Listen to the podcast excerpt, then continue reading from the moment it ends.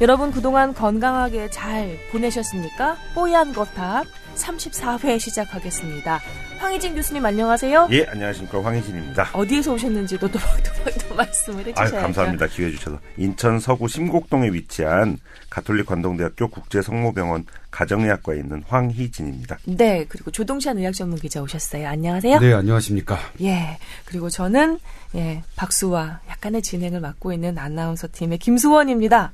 근데 뭐 갑자기 떠올랐는데 황희진 교수님, 네. 가정의학과가 어떤 그 진료를 보는 과지요? 가정의학과는 원래 일 차 진료를 담당하는 과라 그래서 처음 목표는 사실은 네. 이제 한 가지 사람이 여러 가지 질병을 가질 때 여기저기 왔다 갔다 하지 말고 여기서 일단 해결할 수 있는 거 다 해결하고 음. 안 되는 거를 딴 데 이제 의뢰를 하는 거를 목표로 하는 과인데 아 먼저 보고 그러면 다, 다른 과에 의뢰를 하기 네, 여기 음. 일 차적으로 해결할 수 있는 구십 퍼센트 이상의 병을 해결하고 이제 안 되는 걸 보내면 국가적으로 사회적으로 보건학적으로 상당히 효율적인데 네. 대한민국은 이게 좀 늦게 생기는 물론 다른 나라들도 마찬가지지만 늦게 생기는 바람에 그런 구조가 아직 의료 전달 체계라는 말을 쓰는데 음. 그게 아직 잘 성립이 안 돼서 조금 약간 표류한다 그럴까 좀 그런 느낌이 있는 과죠. 음 그렇구나. 그러면 가정의학과 교수님은 조금 전에 아 조금 전에가 아니라 지난 회차에서도 여러 번 제가 살짝살짝 얘기를 듣긴 했는데 뭐 학생들을 가르치기도 하고 시험을 보기도 하고 진료를 보기도 하고 그런다고 네, 말씀해 다, 주셨잖아요. 다 예. 보통 그 의대 교수님들 생활이 다 그런가요? 수술을 하는 선생님하고 수술 안 하는 선생님이 있고 이제 시술을 하시는 선생님들이 있는데 수술 시술 아이고 복잡해. 약간 다르죠. 예, 이제 네. 수술실에서 하냐 수술실이 아닌 곳에서 하면 이제 시술이 되는데 어, 그, 그 차이구나. 뭐 이제 우리는 이제 의사들은 대부분 이제 타임이라는 표현을 쓰는데 음. 뭐 어떤 특정 요일에 월요일에 오전 타임과 오후 타임이 있죠. 음. 그래서 이제 월요일부터 금 금요일까지 하면은 열 타임이 되는데. 열 타임 중에 이제 외래를 몇 번 보냐, 음, 음. 뭐 수술을 몇 번 하냐, 음, 음. 이렇게 따져가지고 뭐 다섯 타임 내지 여섯 타임 정도 보통 외래 또는 수술 뭐 이렇게 하시고 음. 나머지 시간에는 이제 연구, 교육 이런 걸 하시죠. 궁금하더라고요. 의대 교수님들은 타임 테이블이 어떻게 구성되어 있나 복잡하네요. 뭐 상담하시는 때도 있고, 근데 조금 저보다 조금 더 높으신 분은 회의가 너무 많으셔가지고요. 아. 회의를 아침부터 시작해가지고 한 삼십 분짜리 회의를 다섯 개, 여섯 개씩 막 하시는 분들도 있어서. 우리 황 교수님 이제 방송 출연하느라고 바빠지시잖아요. 아니 이건 뭐 별로 그렇게 많이 바쁜 거 아니고 너무 즐겁게 하는 거고. 아 그래요? 이거는 스트레스 받는 게 아니잖아요. 근데 그 회의는 막 이 사람은 저렇게 저렇게 하고 이 사람은 저렇게 저렇게 해가지고 또 싸우는 것도 말리고 막 끌고 가고 이게 음. 너무 힘드신 것 같아서 웬만하면 그런 독배는 안 드는 사람이 됐으면 좋겠는데. 하여튼가 그 큰 병원 다룬 드라마에서 보면 의사 선생님들이 그렇게 회의를 해. 네, 회의가 네. 진짜 우리 많아요. 지금 뽀얀 거탑이지만 사실 이게 왜 뽀얀 거탑이냐면 김명민 씨가 나왔던 하얀 거탑. 네. 네, 그거 좀 재미있게 만든 그 제목이 뽀얀 거탑이거든요. 뽀얀 거탑 말고 하얀 거탑에서도 보면 그렇게들 의사 가운들 입고서는 회의를 해. 서로 싸우고. 서로 싸우고. 난리죠. 근데 이제 병원에 계신 선생님들 그 이야기가 나와서 그런데 저는 이제 어렸을 때는 몰랐어요. 근데 지금 제 친구들, 그 선배님들 중에서는 이제 외국에서, 그, 미국에서, 그, 병원에서 교수, 의대 교수를 하는 분들이 있어서 이제 지금에서야 저도 이제 알게 됐는데, 음.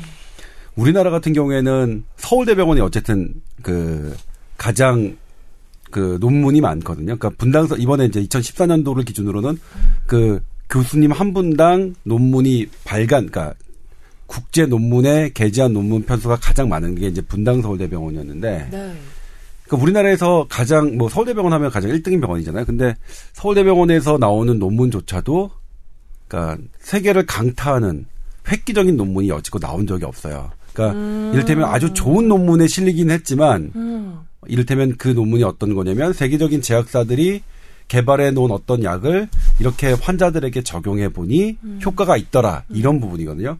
그러니까 획기적인 어떤 그 논문이려면 이런 거죠. 어떤 어떤 신약 물질을 개발해서 이렇게 뭐 만들었더니 어 이렇게 새로운 어 효과가 뛰어난 이런 약이 만들어졌다. 아니면 아주 특이한 쉽고 뭐 기발한 그런 진단 방법을 개발 개발됐다. 이런 부분들인데 이런 것들이 지금 우리나라에서 안 나오고 있는데 그건 제약사가 주체로 그 진행해야 아니고도, 할 그거 아니고도 자체적으로 하시는 분들도 아, 있죠. 근데 이제 그래요? 왜 그러냐면 이 시스템이 우리나라 그 선생님들의 이 시스템은 음. 지금도 뭐냐면 제가 오늘 아침에 섭외를 하고 있는 어떤 교수님이 그러니까 섭외를 해서 어떤 취재를 하려고 해, 하잖아요. 이제 그분이 음. 하시는 말씀이 수요일과 금요일만 된다. 왜냐면 나머지는 전부 다 외래, 진료를 봐야 하고 음. 그다음에 수술하시는 분들은 진료도 봐야 되고 또 수술도 하셔야 되잖아요. 음. 그러니까 하루 일과가 환자를 보고 이러는데 상당 부분 많이 돼 있죠. 근데 음. 제 친구가 하버드에 있는 친구가 있는데 그 친구한테 얘기를 했어요. 그래서 너는 언, 언제 보니? 어, 뭐 환자 언제 봤더니 일주일에 딱 두 시간. 외래 타임은 두 시간 보고요. 음. 입원 환자는 입원 환자는 그러니까 일 그, 그쪽에서는 이제 스텝이 그 같은 과, 류마티스 교수인데, 류마티스 교수가 사십오 명인데, 음. 사십오 명이 일 주 정도를 이렇게 돌아가면서 보니까, 일 년에 일 주 정도만 입원 환자를 보면 되는데, 본인은 약간 주니어라서 이 주 본다. 일, 일 년에 이제 입원 환자 이 주 보고, 일주일에 두 시간 외래 보는 거죠. 그럼 학생 강의는 어떻게 되니? 했더니, 학생은 이제 거기는 하버드 의대생이 한 육백 명 정도가 되는데, 그 스텝이 만 사천 명 정도가 된답니다. 그래서, 학생은 주니어 때는 가르칠 수가 없대요. 아주 시니어가 돼서 어느 정도 인정을 받아야만 학생을 가르칠 자격이 주어진대요. 교수가 된다 하더라도. 그래서 저, 그 뭐냐면 우리나라 학생 수업과 부러운 상황인 예, 거죠, 지금. 외국 학생 수업은 완전히 다르죠. 그다음에 또 여기서 뭐냐면 너 그럼 나머지 시간에 뭐하니? 연구요. 그러니까 미국 엔 아이 에이치 뭐 어디 이렇게 해가지고 모든 데 돌아다니면서 어떤 걸 연구하고 공부하고 음. 하는 거를 계속 한답니다. 나머지 시간. 그러니까 이게 구조적으로 우리는 힘들죠. 우리, 우리나라 선생님들이 미국의 의사들보다 브레인이 머리가 떨어져서가 아니라 절대 아니라 어. 시간 자체가 불가능한 거예요. 이렇게 아, 이런 체계로는. 교수님, 강의하시고 그다음에 외래 진료 보시고 그다음에 회의하시고 논문 진행하는 와중에 저희 뽀얀거탑 출연해 주셔서 정말 감사합니다. 저도 수요일 오전이라서 가능한 겁니다. 그러니까. 그래서 이런 부분, 그러니까 이게 단기적으로 해결은 안 되겠지만 우리나라에서 보건의료가 미래의 먹거리, 향후 오십 년을 책임져야 될 산업이라고 한다면 이 구조에 대해 이 구조를 어떻게 그 개선해 나갈 것이냐. 음. 그러니까 근본적으로 어떤 획기적인 그 우리를 먹여 살릴 그런 연구가 진행되려면 그분들에게 그런 시간을 드려야 되는데 우리는 그 업종에 그런 일을 하실 분들에게 시간을 드리고 있지 않은 그런 현실이다. 그럼 교수님 어떻게 하면 좋겠어요? 그래서 이제 해법으로 아예 필드에 계신 분이니까 제가 좀 여쭤볼게요. 해법으로 제시가 되는 게 이제 교육 전담하는 교수하고 진료 전담하는 교수하고 연구 전담하는 교수를 만들자라는 얘기를 해서 몇 군데서 시도를 하고 있죠. 음, 근데 결국 분야를 아예 나눠서. 예. 그리고 맞아. 뭐 아니면 뭐 팔 대 이로 한다든지 뭐 이 대 팔로 한다든지 이런 걸 서로 계약 조건에 걸으면 참 좋은데 음. 문제는 월급 어디서 줄 거니예요. 항상 문제가 돈으로 귀결된다니까요. 그렇죠. 월급 어디서 줄 건인데 그거는 병원에서 번 돈으로 주겠다 뭐 이렇게 돼버리면 그래서 일부 의과대학에서 뭐 역사와 전통이 좀 짧다 그럴까 이런 데서는 그런 쪽 선생님들이 확 적죠. 음. 기초의학 선생님이 되게 적어요. 그러니까 그 학교가 오래됐냐 뭐 명문이냐 이런 꼭 명문이라는 얘기는 좀 그렇지만 하여튼 음. 역사와 전통이 있다는 거를 반증할 수 있는 것 중에 하나가 기초의학 교수는 몇 분 되세요? 기초의사, 기초의학 전임 교수는 몇 분이세요? 물어보면 게임 끝입니다. 그러니까 연구 전담, 논문 진행하시는 분들 예, 진료에 음. 투입되지 않는 분들이고 이제 해부학, 생리학 이런 거 하시는 분들이지만 물론 그런 분들 말고도 임상학 하는 분들도 연구에 필요하겠지만 음. 그런 숫자가 어느 정도 확보가 돼야지 이게 의과대학이라고 하는 거지. 아니면 사실은 그냥 대학의 타이틀을 가진 종합병원인 거죠. 이게 또 문제가 어떻게 연결이 되냐면 병원 요즘에 망하나, 망해나가는 병원들 많잖아요. 그렇죠. 병원의 경영, 의료, 수가 이 문제까지 또 건드려야 그리고, 이게 또 해결이 되는 그러니까. 예, 그러면 이슈인 거기 미국, 것 같더라고요. 아까 말씀하신 하버드 류마티스는 어떻게 있길래 그 사람들 사십오 명이나 교수가 있고 그렇다고 교수 환자가 무슨 만 명씩 오겠냐. 그건 아닌 거죠. 그러니까 그러네. 한 명당 어떻게 했을 때 나오는 어떤 비용이라든지 이런 게 우리나라가 사실 복지국가죠. 사실 미래를 생각하면 정말 우리 미래 먹거리 그거라면서요. 딴 거 없대요. 바이오하고 의료계라고 얘기를 하더라고요. 에이, 아, 이거 어디 똑똑한 사람들이 한번 확 해결해주는 방법 없나?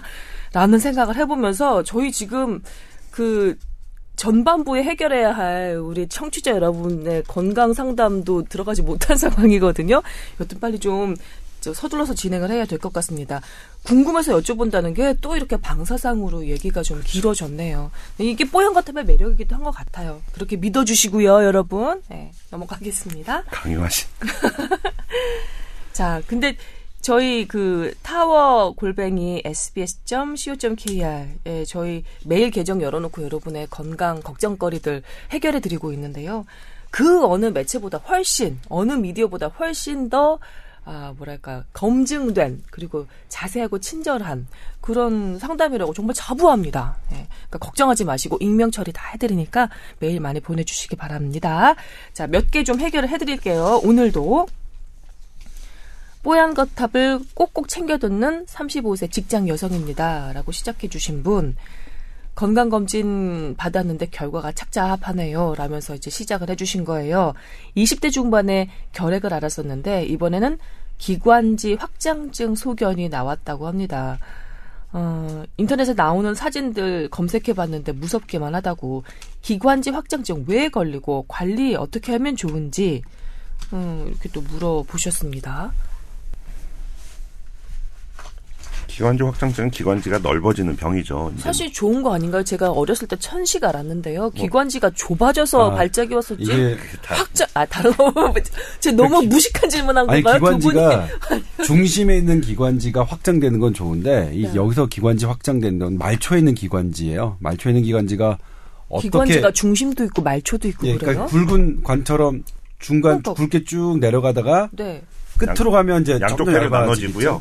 점점 이게 좁아져야지 공기가 쭉 흘러가거든요. 어, 그러니까 폐랑 중심기관지 한 중간 정도부터는 어, 조금 좁아지기 시작해서 이제 세기관지라는 걸로 해서 그 가늘다란 세자를 써서 세기관지로 음. 이렇게 나눠져야 공기가 쭉 흘러가지 이게 끝이 넓어지면 공기 흐름이 안 좋죠. 그런데 아. 이제 그게 말단에 있는 기관지가 탄력성을 잃을 때 확 그냥 탄력성을 흐, 을 잃고 흐물흐물해질 때 넓은 것처럼 보인 거죠. 음. 근데 사실 망가진 거죠. 그걸 이제 우리가 기관지 확장증이라고 하는데 왜 걸려요? 원인은 되게 많아요. 그러니까 결핵의 끝에 음.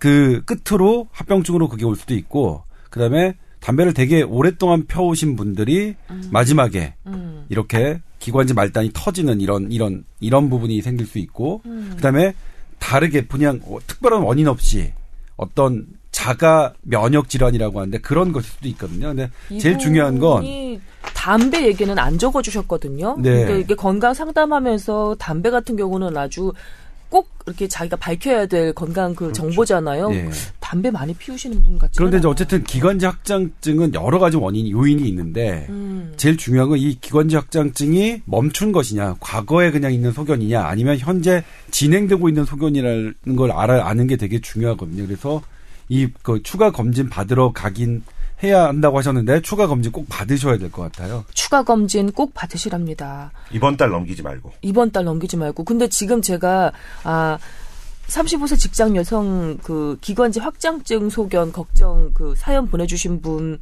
그 얘기를 이제 그 두 분 우리 조 기자님이랑 황 교수님한테 들으면서 받는 제 개인적인 느낌은 두 분의 얼굴 표정이 상당히 심각합니다. 예. 그러니까 한 달 안에 추가 검진을 받으시라는 이분들의 그 조언을 조금 좀 무겁게 생각을 해주셨으면 좋겠어요. 아이, 그렇구나. 뽀얀 거 탑서 그래서 그러고 그냥 넘기지 마시고요. 표정이 약간 무거우신 그런 느낌이에요. 아이고. 알겠습니다. 내장지방 얘기는 여기서는 건너뛰는 게 나을 것 같네요. 군대 갔듯이 행동하시면 내장지방이 줄어든다고 되어 있습니다. 나머지는 나머지는 다 거짓말. 나머지는 거짓말. 뭘, 뭘 먹고 내장지방 중이다 다 뭐 잊지 마시고. 홈쇼핑에서 파는 그 체지방 재입대하듯이. 아, 이분 여성분인데요. 여자도 군대 갈 수 있으니까 군대 가듯이 행동하지 않는 한 내장지방 계속 쌓입니다. 음, 뭐. 제 시간에 똑바로 아침에 일찍 일어나서 제때 열 시 이후에 테레비 안 보고요. 네. 열 시에 자고요. 구보하고. 아, 아침에 뭐. 일어나서 구보하고 일정한 시간에 식사하시고. 그러니까 다람쥐 챗바퀴 돌듯 하는 삶을 살지 않는 한 체지방, 내장지방은 쌓일 수밖에 없죠. 그건 몸이 살기 위한 방법이에요. 이 아저씨 또는 이 아줌마가 몸을 언제 혹사할지 모르니까 나는 쌓아두겠다라는 몸에 살기 위한 방법이 내장지방이기 때문에 음. 그걸 뭐라고 할 수가 없어요. 아, 그러니까, 아, 내, 내 주인은 몸을 규칙적으로 아끼면서 쓰는 사람이야. 믿을 만한 사람이니까 지방 따위 축적할 필요 없어라는 믿음을 몸에게 그렇죠. 줘야 되는군요. 참, 데리고 살기 힘들어. 예, 알겠습니다. 자, 서른다섯 세 직장 여성 기관지 확장증 소견 나오신 분, 예, 상담해드렸고요. 그리고 한번 충고대로 추가 검진 한 달 안에 꼭 받아보시기 바랍니다. 자, 그리고 참 그 저희 뽀얀거탑에서 건강 상담 해드릴 때 느껴지는 게 이게 저희 그 질 그 매일 온 거에 전부가 아니거든요. 근데 느끼는 건 사연 보내주신 분들이 걱정이 되니까 사연을 음. 보내주셨을 거 아니에요. 뭐 하나 걱정되는 분들은 몸에 이상이 하나만 있는 분들이 없어. 뭐 저는 뭐 축농증이에요. 축농증 하나만 해결되면은 다 건강해질 것 같아. 이게 아니라 축농증도 있고 뭐 치아도 나쁘고 눈도 어떻게 돼 있고 뭐도 있고 대장도 어떻게, 이게, 이게 겹쳐오더라고요. 이분은 어 이십오 세 대학생이라고 하셨고 어, 성함의 맨 끝자로 그 익명 처리 비슷하게 해드려도 될 것 같아요. 혁이신데 혁. 우리 혁이신데 병원 단골입니다라고 자기소개를 해주셨을 정도로 음, 잔병치레도 많고 병원도 자주 다니는 분인가 봅니다. 궤양성 대장염이라는 병에 걸려서 매일같이 약을 먹고 관장을 하고 있습니다. 이렇게 소개해드렸어요. 제가 관장 몇 차례 해봤는데 그게 간단한 문제가 아니던데요. 정말 뭐랄까 진짜. 생사를 넘나드는 그런 느낌이던데. 근데 왜 하셨어요? 어... 그거 저기 대장 내시경 하려고. 아, 예. 너무 힘들던데요. 네. 뭐 하재 먹고 쏟아내는데 네. 병 걸렸다니까요. 진짜 너무 몸살 났었어요. 네. 이, 이, 이거 도대체 왜 걸리는지 어떻게 관리하면 좋은지 물어오셨고요. 두 번째 질문은 긴장성 두통에도 시달리고 있다고 하면서 선생님들이 스트레칭 열심히 하라고 하는데 도대체 어떻게 스트레칭을 하면 되는지 그 방법도 알려달라고 하셨습니다.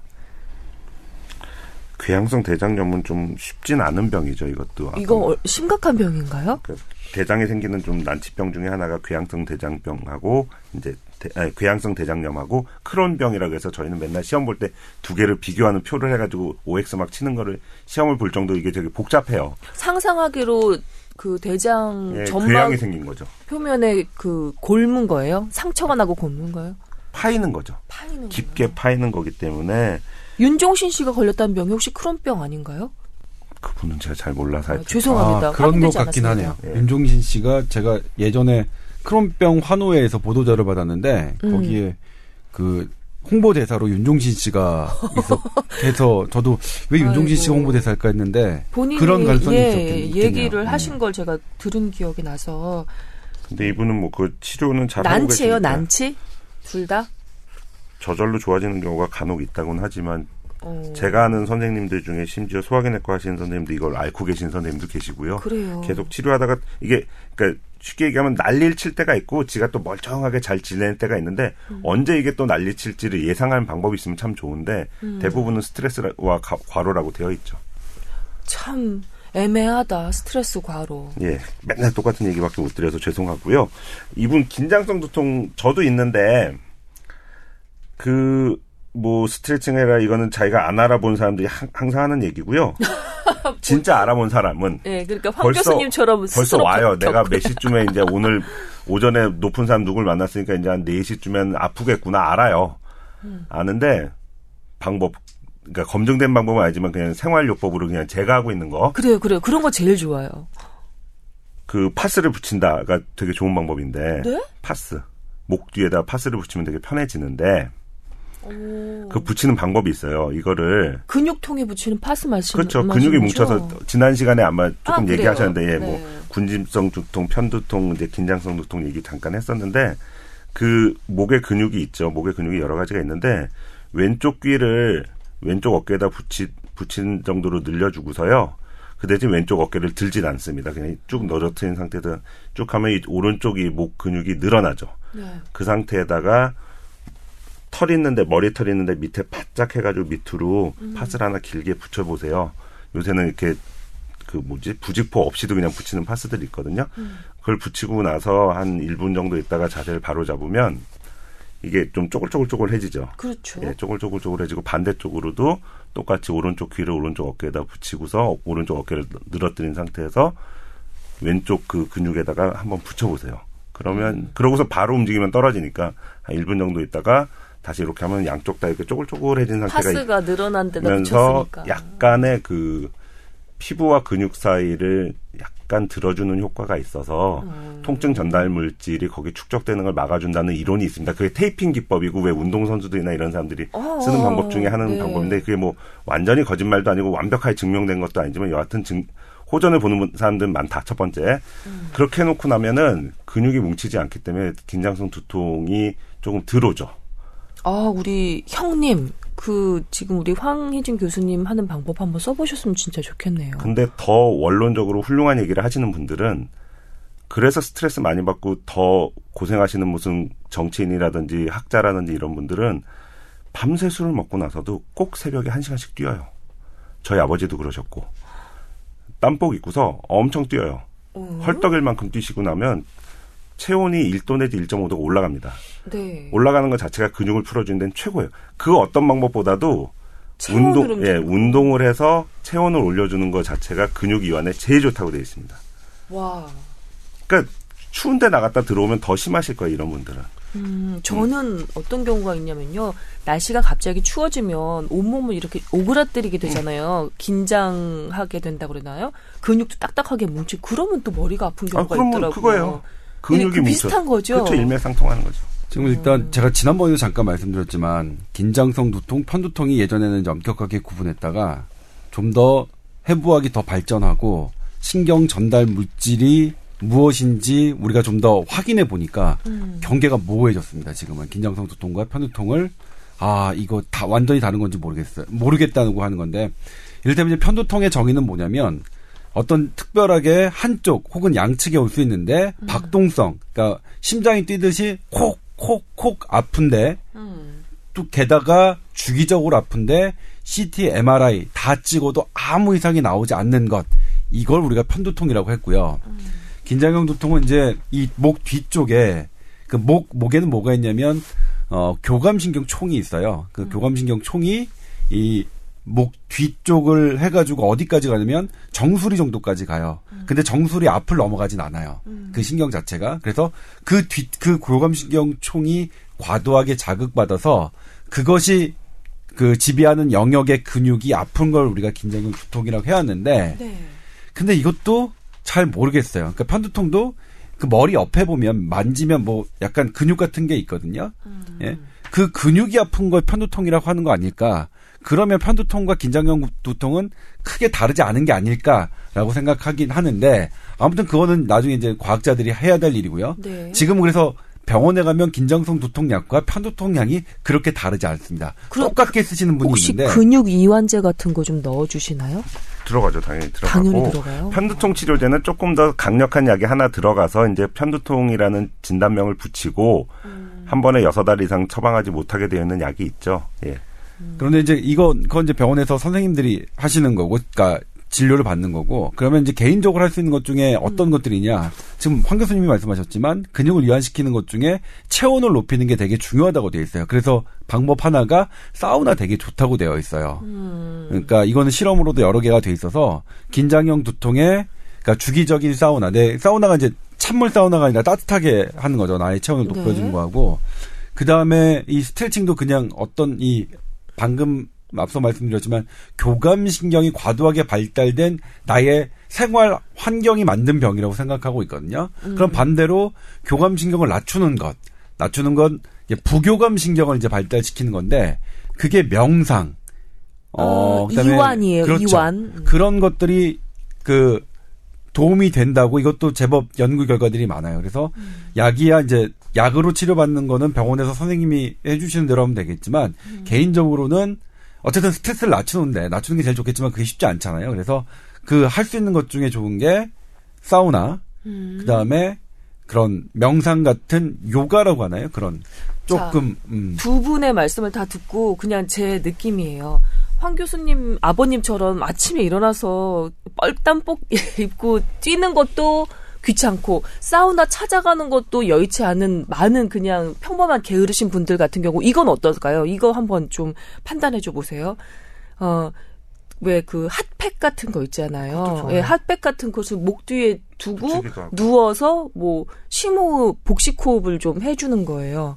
이 정도면 땀복 입고 뛰는 거나 사우나 가서 좀 체온 올리는 거나 한 비슷한 효과가 좀 나지 않을까요? 조금 약하겠지만 괜찮고요. 음. 또 컴퓨터들 다 옆에 있으시니까 찾을 수 있는 방법.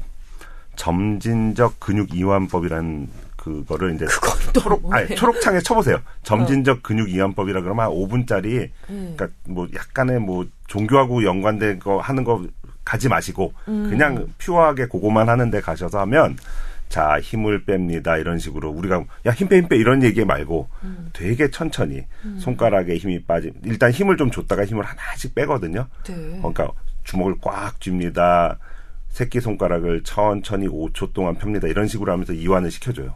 꼭 말초부터 그렇게 다 이완해야 돼요? 그게, 목만 이완하면 안 그게 돼요? 그게 더 잘 된대요. 아, 근데 그게 시간이 오래 안 걸려요. 오 분.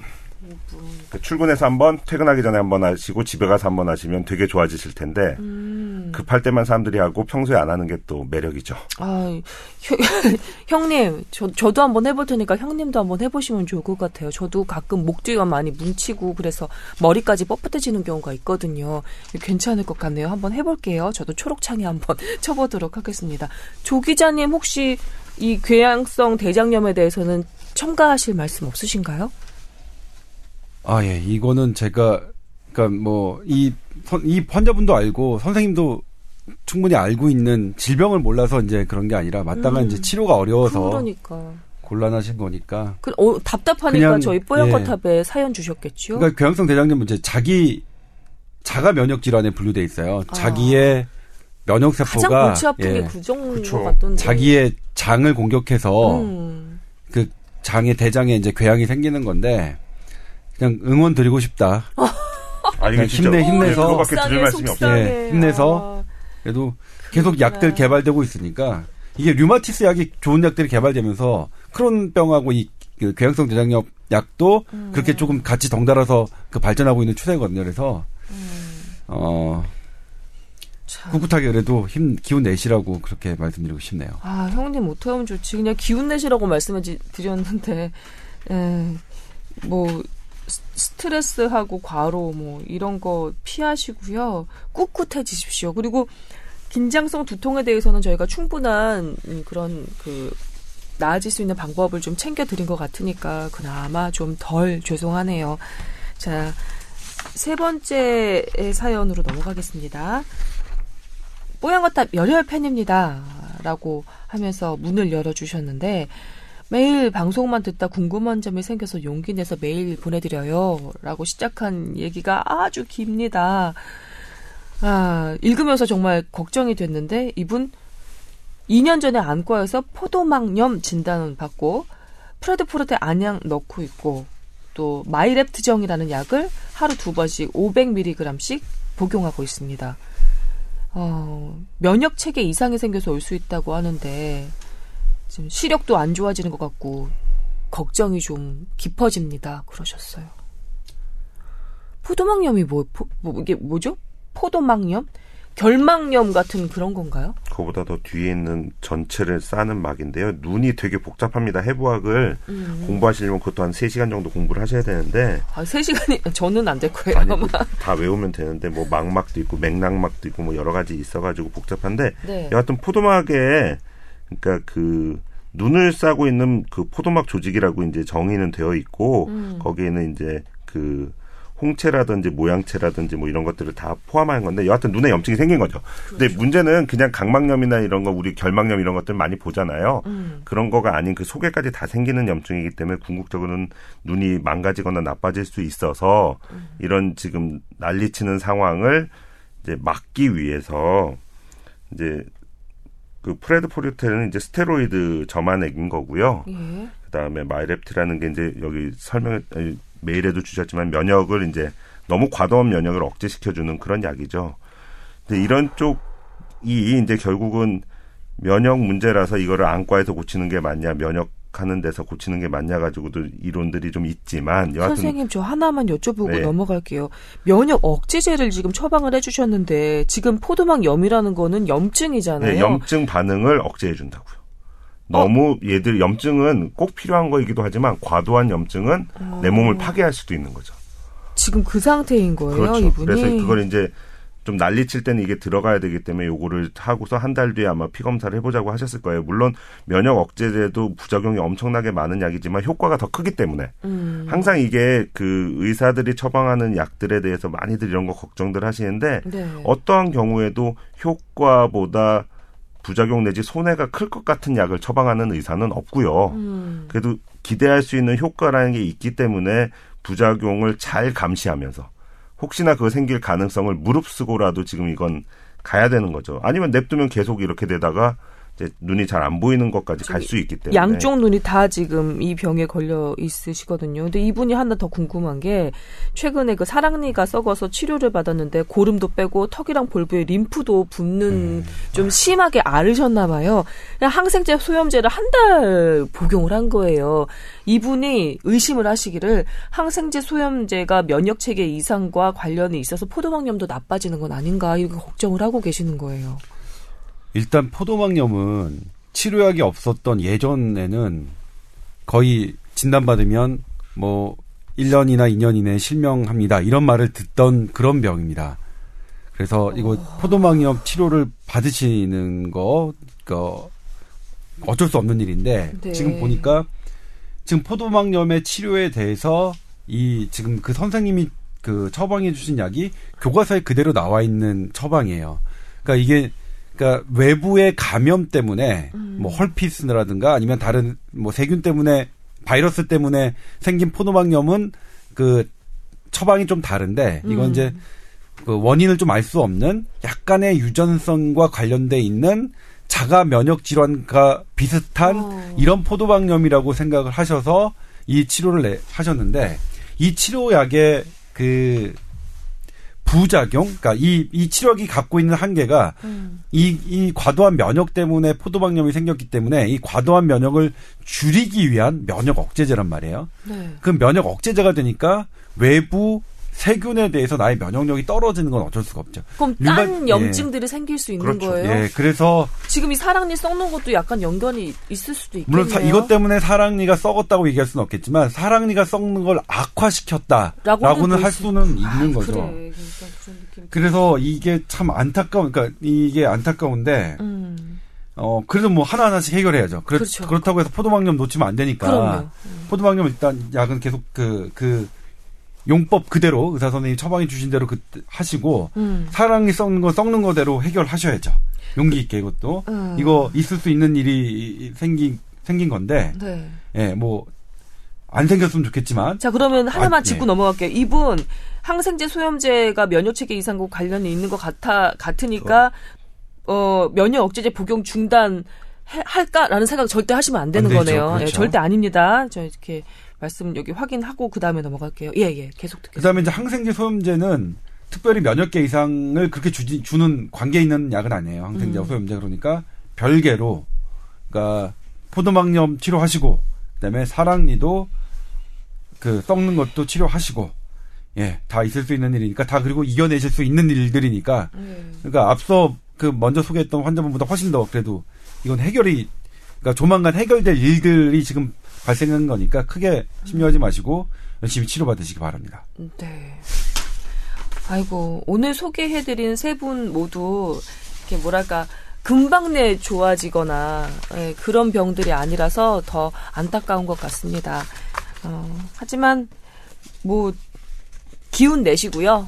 그리고 계속해서 지나시다가 더 궁금한 게 있으면 언제든지 또 저희 뽀얀거탑에 메일 남겨주시면 어, 방송에 소개는 안 되더라도 저희 제작진이 다 챙겨서 보고 있거든요.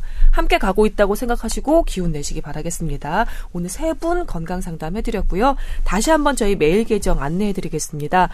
어, tower at 에스비에스 닷 씨오 닷 케이알 조 기자님 마음에 드세요? 네. 예, 네. 알겠습니다. 이렇게 좀 연결해서 해드렸고요. 자, 타워 골뱅이 에스비에스 닷 씨오 닷 케이알로 여러분의 예, 메일 네, 편지 기다리고 있겠습니다.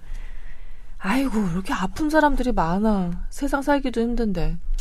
그렇죠? 그래서 예방에 더 힘쓰라고 되어 있죠. 그, 그러니까 그래서 아프기 전에 잡아야 되는데. 그죠? 예방주사 만들거나 개발하는 분들은 다 훌륭하다고 생각합니다. 그래요. 예, 저희 뽀얀거탑 아주 쉬운 그 프로그램이에요. 그 진입장벽 같은 거 전혀 없습니다. 걱정하지 마시고, 예, 메일 많이 보내주시기 바랍니다. 자, 이제 본격적으로 저희 올 이번 삼십사 회 주제로 넘어가도록 하겠습니다.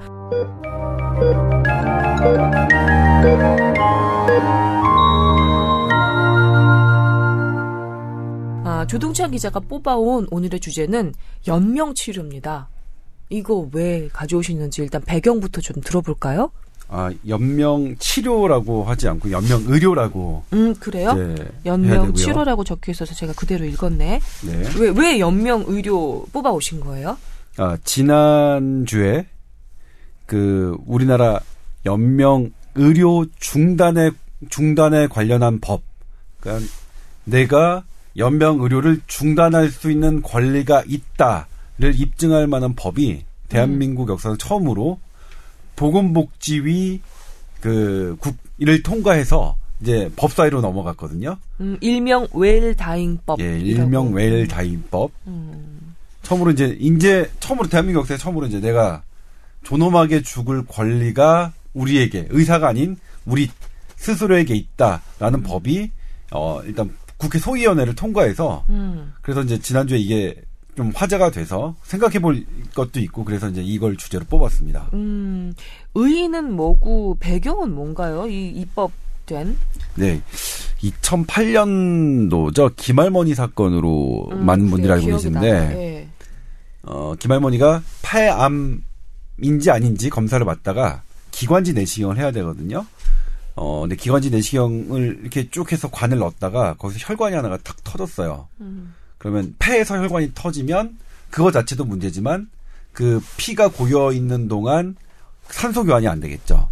그래서 뇌가 그 저산소증에 빠졌습니다. 음, 그러니까 약간 보면은 피의 호수에 익사한 것 같은 그런 느낌이겠네요. 네, 그렇죠, 네. 그렇죠. 그 상태에서 그 할머니는 중환자실에서 인공호흡기 치료를 받으면서 식물인간 상태. 식물인간이라는 것은 육 개월 동안 상태가 변화 없는 걸 이제 음. 식물인간이라고 정의하는데 음. 식물인간 상태로 그 누워 계셨었죠. 근데 이제 어떤 일이 벌어졌냐면 환자 보호자 그 자녀분들은 인공호흡기를 떼달라. 병원은 인공호흡기를 떼면 환자는 죽는다. 그래서 뗄 수 없다. 음. 그러니까 이런 상황이 벌어졌습니다. 네. 그게 법정으로 갔죠. 그래서 법정으로 갔는데 대법원까지 갔거든요. 대법원은 어떤 판결을 냈냐면 네. 인공호흡기를 떼라는 판정을 판결을 내렸습니다. 그러니까 대한민국 그 역사상 처음으로 음. 대법원이 환자에게 그 달려 있는 인공호흡기를 떼라는 그 판결을 내린 거거든요. 일명 존엄사 판결이라고 하는데 네. 그게 지난 이천구 년에 있었는데 아직까지 법으로 만들어지지 못했어요. 그러니까 케이스별로 이렇게 법리 다툼을 하기는 하지만 네. 이렇게 그 일반적으로 통용할 수 있는 그런 법으로 만들어지진 않았다는 네, 말씀이신 그렇죠. 거죠. 그게 네. 고전에 왜 보라매법이라는 게 또 한 번 있었죠. 요게 음. 띄어달라면 띄어줄 수도 있는 건데 사실은 네. 띄면은 이제 돌아가실 수가 있잖아요. 음. 그것 때문에 보라매 병원에서 그런 분이 있어가지고 띄었다가 네. 왜 띄었니라고 또 다른 가족들이 고소를 한 거죠. 그러니까 아, 그거는 어떻게 되면 천구백구십칠 년인데요. 의료진이 처벌받을 네. 수 있기 때문에 처벌을 받았죠. 아, 네, 천구백구십칠 년인데 그래, 당시에 제가 왜 아니면 여기 관련된 선생님이 신경외과 선생님이에요. 지금 보라매병원에서 신경외과 교수님을 하고 계신 분인데 음. 이분 이 선생님이 레지던트 일 년차 주치의 때예요. 네. 이제 환자 남편이 어, 가능성이 조금 없는 상태였습니다. 음. 그리고 부인은 그 이 이 가정이 되게 어려워서 하루 벌어서 하루를 먹어야 하루 그러니까 먹어야 하지 않으면 되게 곤란한 집안 사정이었는데 음. 남편이 이렇게 갑자기 그 뇌 문제로 뇌출혈로 기억되는 뇌출혈로 쓰러졌고 음. 간도 되게 안 좋은 상태였어요. 네. 그리고 중환자실에서 있었고 부인 부인에게 이제 설명해서 되게 위독하다. 아, 그 치료비 입원비 어떻게 해? 그렇죠. 그렇죠. 그래서 이거 되게 위독하고 음. 가능성 없으니까 마음에 준비해라. 그런데 이제 부인이 아 그럼 나 이거 치료비 이렇게 하면 안 된다. 이렇게, 이렇게 계속 약수고 뭐하고 하면, 지금 그때 치료비만 해도 한 사백육십만 원 정도라고 기억이 되는데, 그것도 감당 못 하는데 더 이상 치료하지 말아달라고 애원을 한 거죠. 그래서 선생님이, 그렇게는 할 수 없고, 그렇게는 할 수 없고, 그러니까, 그러니까 우리 규정상 안 된다. 그렇게 하면 안 되고 음. 만약 전 그렇게 하면 환자 데리고 도망가시면 우리가 어떻게 할지는 모르겠지만 음. 그냥 우리가 떼줄 수는 없다라고 해서 음. 말씀을 드렸는데 그 말을 듣고 이제 부인이 어, 남편을 데리고 도망가서 집에 가서 남편이 사망했는데 사망한 다음에 이제 사망 신고를 하잖아요. 음. 근데 이 사망 신고를 보고 약간 좀 이상하다 생각해서 이제 그 경찰이 수사를 하게 된 거죠. 음. 그래서 이제 이게 문제가 된 건데 결국 어떻게 됐냐? 네. 이 부인에게는 살인죄가 적용됐고요. 이 의사 선생님한테는 살인 방조죄가 적용이 됐습니다. 아, 나 음, 어려운 문제예요.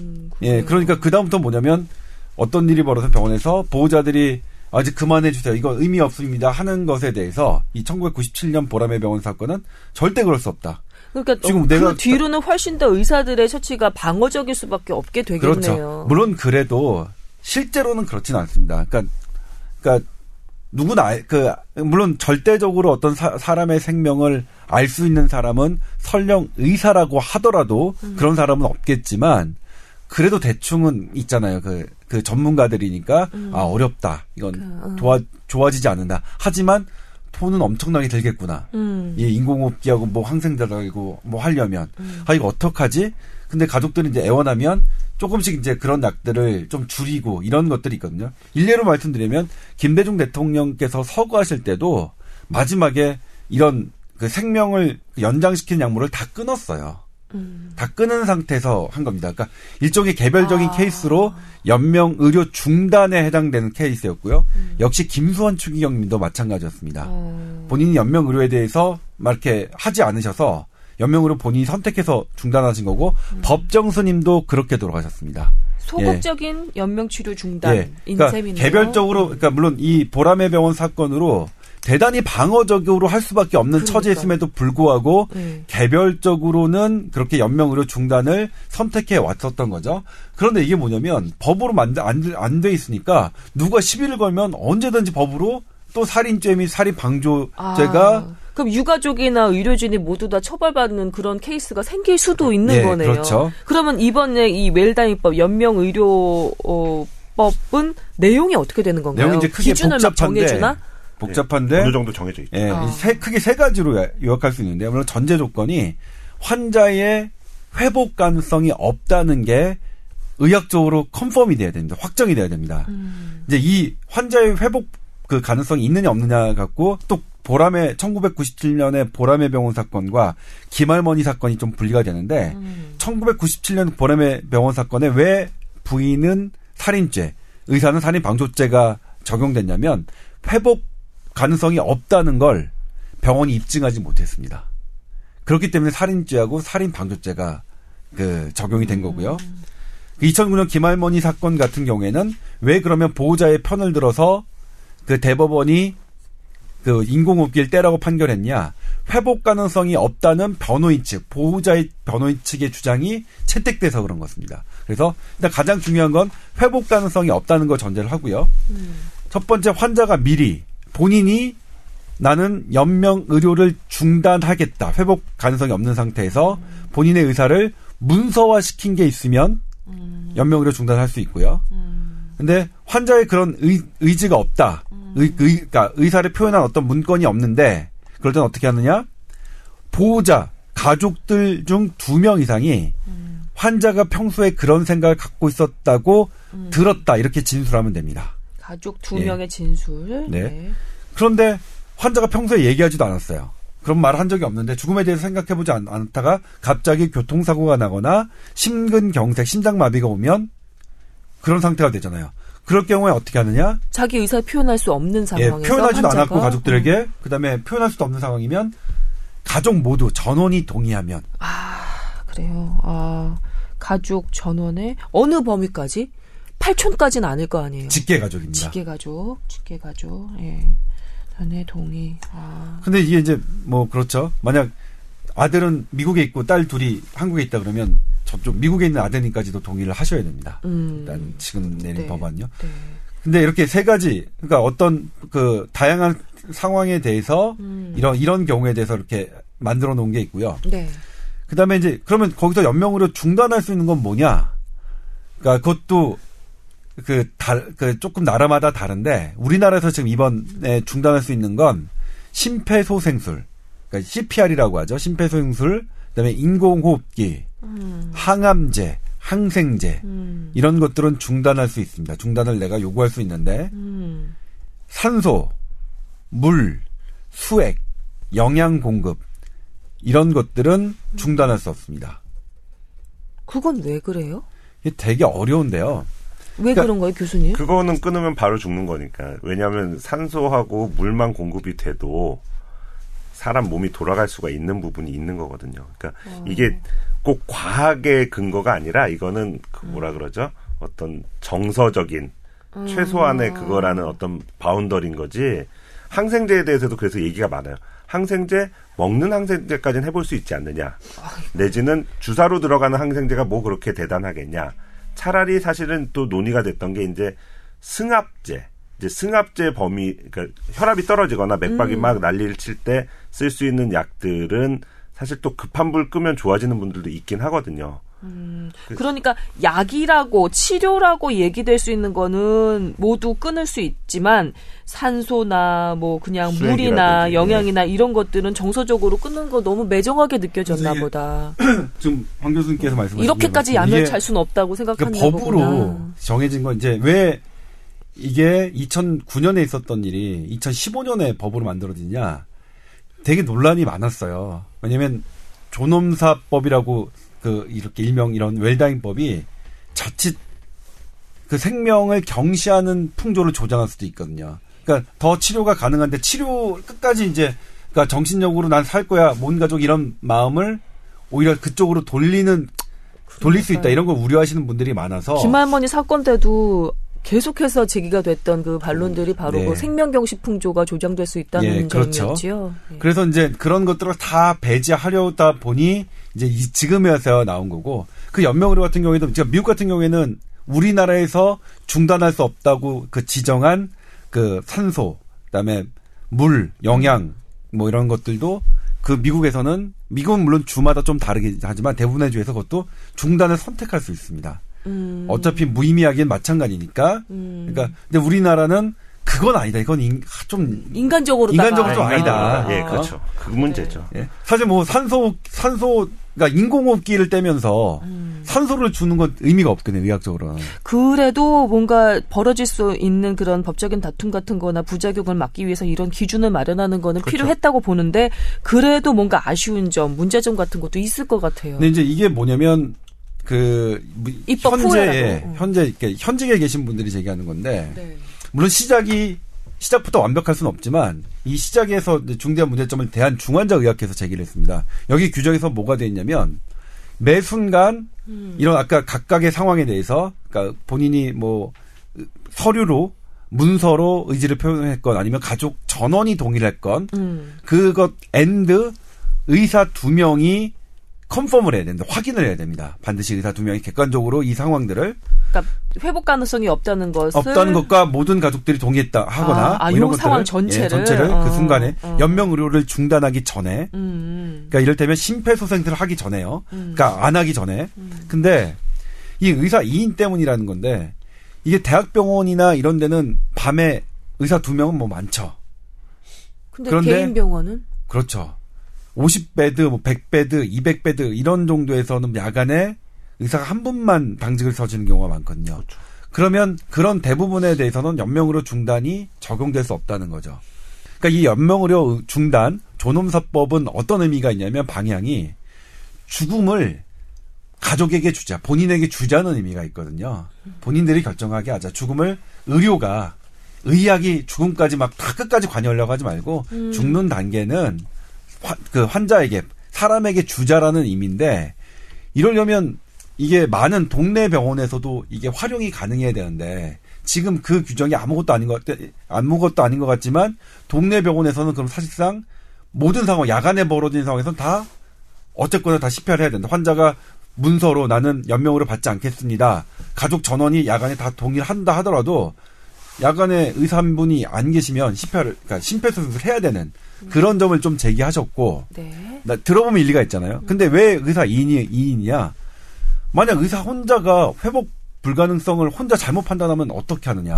음. 객관성을 둬야 된다. 음. 그래서 의사 이인을 둔 거거든요. 그러니까 양측의 말을 다 들어, 들어보면 둘 다 납득이 가네. 납득이 가요. 납득은 네. 가요. 근데 여기서 이제 걱정해야 될 게 딱 두 가지인데, 첫 번째는 정말 못된 자식들 내지는 아들 또는 며느리 또는 딸이 음. 이거 잘 이용하면은 금방 이렇게 해서 유산을 받을 수 있는 방법으로 악용할 수가 있어요.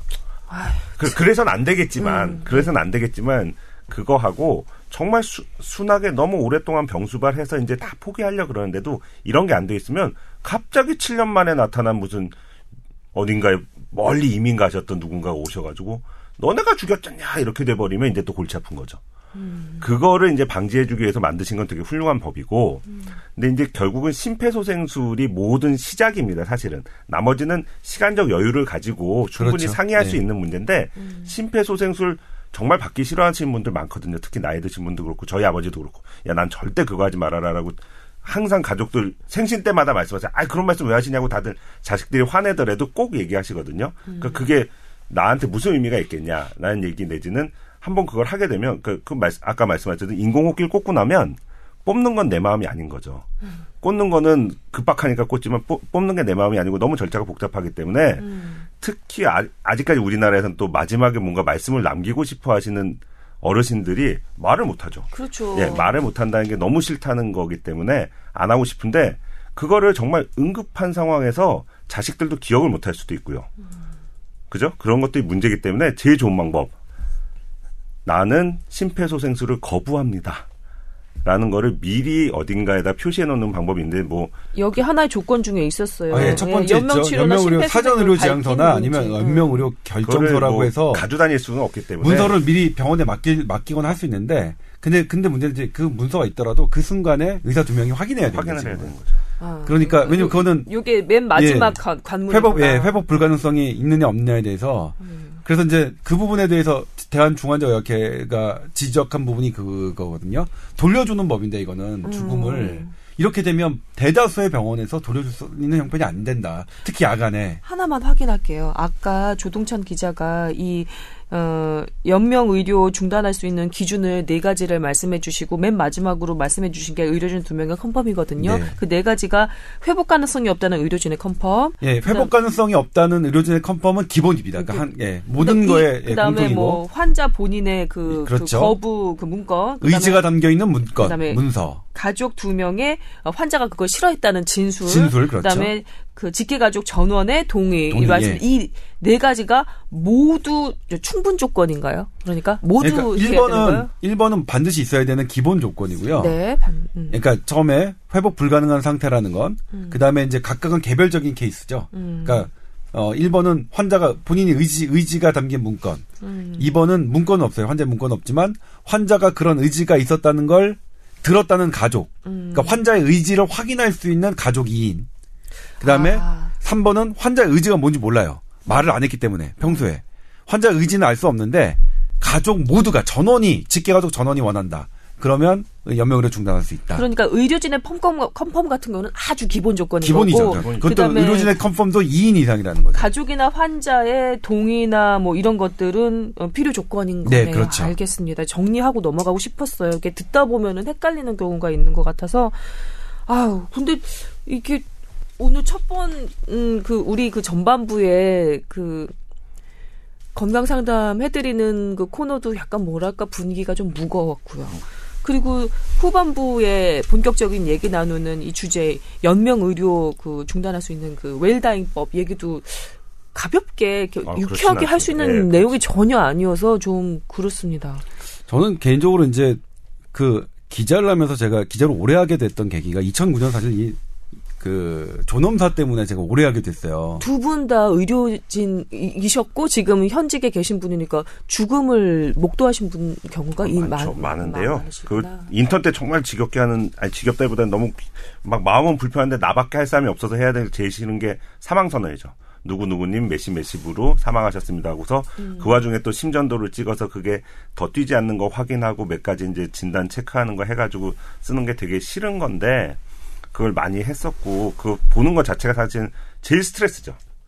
엄청난 스트레스인데 음. 그래서 이걸 과연 그렇게까지 고생하시다 돌아가시게 해야 될까라는 의문이 저도 옛날부터 들었지만 근데 그게 항상 부담스러운 거예요. 그거를 이제 음. 그만하시죠라는 얘기를 제일 좋은 거는 할머니 같은 경우는 할아버지가 할아버지 같은 경우는 할머니가 딱 정해주시면 제일 좋은데 음. 절대 못 정하세요. 아직까지 우리나라 정서상. 음. 그러면 요새 아직까지도 장남이 결정한다 이건데 장남도 또 눈치 봐야 될 여러 가지들 때문에 결정을 못 하시는 그렇죠. 경우가 많아서 이런 게 생긴 거고요. 사실은 저는 개인적인 생각인데 만약에 제가 몇 살까지 살지는 모르겠지만 음. 어느 정도 나이가 먹으면 음. 가슴에다 문신을 할까 생각 중이에요. 아, 이거 웃을 얘기가 아니고 아, 진짜. 진짜요? 노 씨피알. 아까 계속 조 기자님이 말씀하신 심폐소생술 난 받지 않는다. 어. 나한테 하지 말아라. 그게 몇 번째 생일이 될지 모르겠지만. 어디서 어떻게 발견되든 확인할 수 있게. 나한테 하지 마세요. 아예 문신으로. 어, 나한테 하지 마세요. 그게 아. 가장 확실한 방법이에요. 조 기자님 왜 웃으세요? 아니, 웃을 일이 아니라 저는 왜냐면 나도 조금 황당하긴 한데 웃는 게 그 아니라 방법도 저희 신경외과 의사들은 어떠냐면 음. 그러니까 당연히 노 씨피알 하고요. 그다음에 우리 이제 뇌출혈이 됐을 때 네. 양이 작을 때는 머리를 열지 않고 이 이 구멍을 뚫어서 하는, 해서. 예. 하는 거 있거든요. 로컬로. 음, 음. 근데 우리는 이제 그게 너무 딱 아플 것 같아요. 본인들은 환자한테 계속 하면서. 그러니까 머리를 여는 거는 마취를 하고 하니까 음. 안 아플 것 같은데 이건 국소 마취하니까 되게 아플 것 같은 느낌이 들어서 그러니까 우리는 이제 그 야 우리 목걸이 달고 다니자. 그러니까 작은 뇌출혈이라도 오픈해 주십시오. 음. 스테레오탁틱 하지 말고. 그 생각났다면 웃으셨구나. 근데 저는 이제 말씀 아 제가 그 오늘 여기 들어오기 전에 어떤 분과 대단히 심하게 그 말을 그 다툼을 하다 보니까 그분 들으실 것 같은데 목이 다 쉬었어요. 그분 탓이에요. 아니 근데 그분 잘 들어주시는 분인데 고마운 분이죠. 근데 어 근데 왜냐면 이 존엄사 있잖아요. 이천구 년도에 존엄사를 제가 이제 취재해서 보도를 해야 되는데 존엄사를 각 나라마다 다 다른 거예요. 그래서 각 나라의 존엄사법에 관련된 법률을 쭉 공부하다 보니까 이게 어떤 게 느껴졌냐? 왜 나라마다 다를까? 이 존엄사의 법은 그들이 존엄하다고 생각하는 삶이 반영돼 있어요. 예. 웰빙이 예. 기반이 돼야 웰다잉도 그렇죠. 언급이 가능하다라는. 예. 그래서 거죠? 그때 왜 우리나라가 안 되냐면 우리나라는 그럼 뭐지? 우리나라가 중요하다고 생각하는 삶에서 가장 중요한 부분이 뭐지? 라는 게 정해져야. 왜냐면 죽을 때는 뭐냐면 시간이 촉박하니까 우리가 가장 중요하다고 생각하는 걸 거기다 집어넣으면 되는 거거든요. 음. 이를테면 독일 같은 경우에는 그 철저하게 임종 직전에 가족과 함께 하거든요. 음. 제일 중요하다. 가족과 얘기하고 하는 게 주... 물론 얼마나 고통스럽겠습니까. 말기 죽기 직전에 모든 병의 말기 상태에서 되게 아프고 호흡 곤란하고 하지만 어쨌든 가족들이 모여서 하는 게 가장 중요하다니까 그걸 주는 거거든요. 음. 그다음에 네덜란드나 스위스 같은 경우에는 그런 거 필요 없다. 고통이 가장 그 이 세상에서 제일 나쁜 거다 해서 적극적인 안락사. 이를테면 극약을 넣어서 하는 것까지 허용해, 허용해요. 음. 그들에게는 어쨌든 내가 아픈 거, 현재 나의 즐거움, 쾌락이 중요, 중요한 거지 고통은 우리 인생에서 가장 나쁜 거라고 생각하기 때문에 그게 반영돼 있거든요. 음. 아 그래서 우리는 그럼 뭐지? 제가 이제 뭐냐면 저는 신경외과다 보니까 수, 사망진단서 정말 많이 썼어요. 음. 하루에 다섯 명 정도 제 환자 잃은 적도 있다. 보낸 적, 보내드린 적도 있는데. 음. 근데 그렇게 했지만 존엄한 죽음에 대해서는 한 번도 생각을 못했어요. 그렇게. 죽는 환자 많이 보고 사망자도 많이 썼지만 막상 의료 현장에 있을 예. 때는 생각해 그래서 이천구 년도에 아, 이 존엄한 죽음이 뭔가 그리고 존엄한 죽음을 우리가 얘기하려면 존엄한 삶이 우리가 어느 정도 얘기가 돼야 존엄한 죽음을 얘기할 수 있다는 걸 그때 알아서 그렇죠. 아. 그것 때문에 제가 이제 그 기자 생활을 오래 하게 된 그 건데 아무튼 개인적으로는 뭐냐면 죽음은 가정으로 돌리는 게 맞다고 생각해요. 마지막 죽는 과정은 지금 다 대학병원에서 돌아가시거나 아니면 동네 한 종합병원, 뭐 병원 정도의 중환자실에서 돌아가시는 경우가 많은데 음. 저는 이거 빨리 되돌려드려야 된다는 거라고 생각하고 네. 그런 첫 걸음으로 이번에 연명의료 중단에 관한 법이 국회를 통과했다는 것은 아직은 뭐 여러 부분 어설픈 부분들이 있고 조정해야 될 부분들이 있긴 하지만 음. 대단히 환영하는 입장입니다. 음. 네, 황희진 교수님 더 추가, 추가하실 말씀 없으신가요? 저는 제일 기억 남았던 환자분 한 분이 되게 가난하게 사시는 할머니 할아버지만 사시는 분이었는데 할아버지 딱 오셔가지고 정말 상태 너무 안 좋은 상태에서 이제 중환자실 딱 가셨는데 매일매일 가망 없습니다. 가망 없습니다 하면서도 계속 또 검사를 안 할 수도 없고 일부러 무슨 뭐 돈을 벌거나 이게 아니라 상태를 봐야 되기 때문에 음. 계속하고 계속하고 계속했는데 결국 좋아지진 않는 거고 당연히 안 좋아질 거 뻔히 서로들 알고 있지만 누구도 그걸 스탑하자라고 얘기를 못하는 상황이고 그래서 그렇게 하시다가 한 달 동안 계속 뭐 씨티, 엠알아이, 피검사, 항생제 승합제 다 써가지고 어떻게 하시다 돌아가시고 나면 그 할머니는 네. 전셋집 빼가지고 월세로 옮기셔야 되는 거예요. 소득이 없는 할머니는. 그런 상태를 어떻게 미리 좀 막을 수 있는, 그러니까 돈이 없으니까 죽어야 된다 이런 의미가 아니라 음. 그 똑같은 재원이라면 좀 더 의미 있는 곳에 쓰고 나 혼자만 있을 게 아니라 가족이 쓸 수 있는 방법도 한번 생각해보는 과정 중에서 이거는 음. 그러니까 이렇게 요렇게 요렇게만 하면 다시 사시거나 건강해지실 수 있다. 그걸 포기하자는 얘기가 아니고 네. 이거는 현대의학으로 안 된다는 거 서로가 다 아는 상황이라면 어느 정도 선에서 멈춰주는 거를 만든 걸로서는 이게 상당히 의미가 있는 거라고 생각합니다. 가족에게 돌려주자, 죽음을 가족에게 돌려주자라는 그 주장에도 저는 백 퍼센트 동의를 하고요. 또 하나는 저는 환자의 그 뭐랄까요, 환자의 결정권, 예, 결정권 같은 것도 매우 좀 생각을 해줘야 된다고 생각하는 게 보통 어 이게 어르신들이 아파서 뭐 수술하거나 뭐 이런 결정을 해야 될 때 자식들이나 이런 사람들이 주변 눈치, 음. 체면 이런 거를 많이 생각하더라고요. 그리고 해드릴 거는 다 해드리고 보내드려야 자기가 나중에 좀 마음이 가벼워진다고 생각하는 사람들도 있고 유, 주변 사람들 보기에도 내가 면이 선다 이렇게 생각하는 경우도 있더라고요. 그런데 그렇게 자식들 편안하게 해주는 동안 어, 여러 가지 생명 유지 장치 줄 달고 한 달, 두 달 있어야 하는 이 환자의 마음은 어떨까라는 생각도 좀 해봐야 될 것 같더라고요.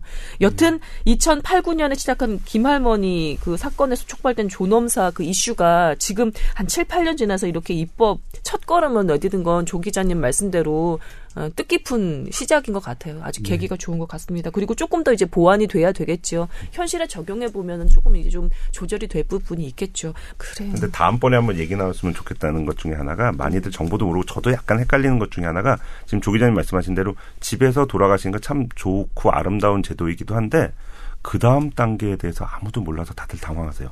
저도 머릿속으로만 그러니까 대충 이렇게 정리가 돼 있는데. 예. 아. 나중에 한번 그 얘기를 좀 해서. 예. 요즘은 예. 모든 죽음이 병원에서지 진짜? 그 진단서라든지 장례식이라든지 이런 절차가 훨씬 그 간소해요.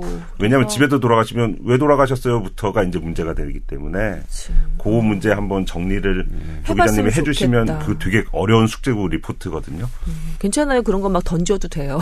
아니, 제가 이거는 그 가정방문 그 호스피스에 대해서는 취재를 한 적이 있었고 그 국회 토론회에서 참여한 적이 있었는데 네. 그러니까 물론 지금 말씀하신 대로 그런 제도를 이끌어주는 무언가가 필요해요. 음. 그러니까 도와줘야 되죠. 그러니까 그걸 개인이 알아서 하라면 되게 어려워요. 그리고 일단 집에서 진통제 같은 건 필요하거든요. 음. 그런 시스템이 갖춰야 되니까 독일 같은 경우에도 집에서 임종을 하더라도 음. 그 가까운 의사가 그 호스피스죠. 할 수 있는 그런 그 호스피스를 활용할 수 있는 것들이 집 주변에 있어요. 그러니까, 각, 그러니까 그런 각 시스템을 환자 각 가족의 주치 개념으로 있는 거잖아요. 네. 동네에 가까운데. 저는 그래서 이제 그때 그 호스피스 학회 선생님들하고 되게 학회 선생님들하고 이제 대립했던 게 음. 학회 대학병원 중심으로 호스피스가 가는 건 전 반대라고 생각해요. 음. 호스피스가 넓려야 되니까 물론 과도기적으로 호스피스가 어떤 그 어떤 방향으로 나갈지 만들 만드는 걸 보여주기 위해서 대학병원에서 그 병동을 만드는 거는 뭐 일시적으로는 뭐 그 고개를 끄덕일 수 있지만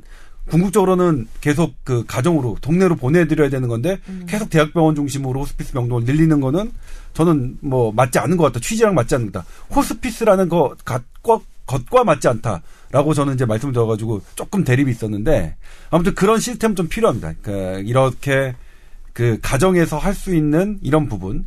음. 근데 이제 앞서 저희가 이제 얼마 전에 저희 보도국에서는 얘기했던 건지 얘기했던 부분이지만 음. 사실 이렇게 돌려보내는 것들이 그것만이 아니에요. 그러니까 재활치료 어떤 사람이 후유증을 극복하는 거 이런 모든 것들이 음. 그러니까 사람의 몸에 가는 건 모든 게 통합적으로 이루어지기 때문에 음. 그런 통합적인 시스템, 일단은 출생부터 죽음까지 하는 통합적인 시스템이 동네에 얼마나 잘 갖춰져 있느냐. 이런 이런 부분들인 것 같아요. 그러니까 이 호스피 오늘은 물론 호스피스만 따로 떼내서 얘기하는 거지만 네. 결국 대책은 그런 것들이 통합적으로 가는 게 대책이거든요. 그러니까 잘 되어 있는 나라들은 보통 그런 것들이 통합적으로 되어 있더라고요. 잘 되어 있는 나라. 그거는 일단 예산이 치, 많아야 돼요. 예산. 예방, 치료 그 부분부터도 잘 되어 있으면 죽음까지 잘 그 시스템화 되어 있겠죠라는 생각을 해봅니다. 그럼 다음에 이제 호스피스에 대해서 가정 호스피스에 대해서 뭐 한번 뭐 따로 얘기를 하는 시간을 가져보자. 예. 추후에 언젠가 네. 다룰 여러 가지 주제에 대해서도 그리고 우리가 감당해야 될 건 무언지. 아, 그렇죠. 감당해야 네. 될 거 되게 많아요. 결국은 철학적인 문제로 간다. 네. 가치 있는 삶이란 무엇인가. 그렇죠. 네, 네, 그렇죠. 네. 아이고 이렇게 그 하면서 프로세스 한번 나중에 꼭 알려주세요. 집에서 모셨는데 돌아가시면 그 다음에 어떻게 해야 된다가 음. 아무리 찾아봐도 어떤 사람은 경찰서에다 신고해야 된다. 어떤 사람은 동장이나 통장 이인이 봐가지고 이분 원래 아프셨다 뭐 이런 거 써주면 장례식, 장례식에서 받을 때 일단 또 좀. 집에서 절차. 사람이 죽었는데 무슨 정신이 있겠어요. 그런 거 다 찾아, 찾아봐서. 아니면 장례식장 못 가시니까. 아휴. 그런 또 문제가 있어서요. 자, 오늘 뽀얀거탑 여러 가지 이야기 조금 무겁게 다뤄봤습니다. 아, 저희 별일 없이 별탈 없이 건강하게 다음 주에 또 만나는 것으로 또 청취자 여러분께서도 건강하게 지내시다가 우리 또 만나주시는 것으로 그렇게 하고 박수치면서 끝내도록 하겠습니다. 오늘 수고 많이 하셨습니다.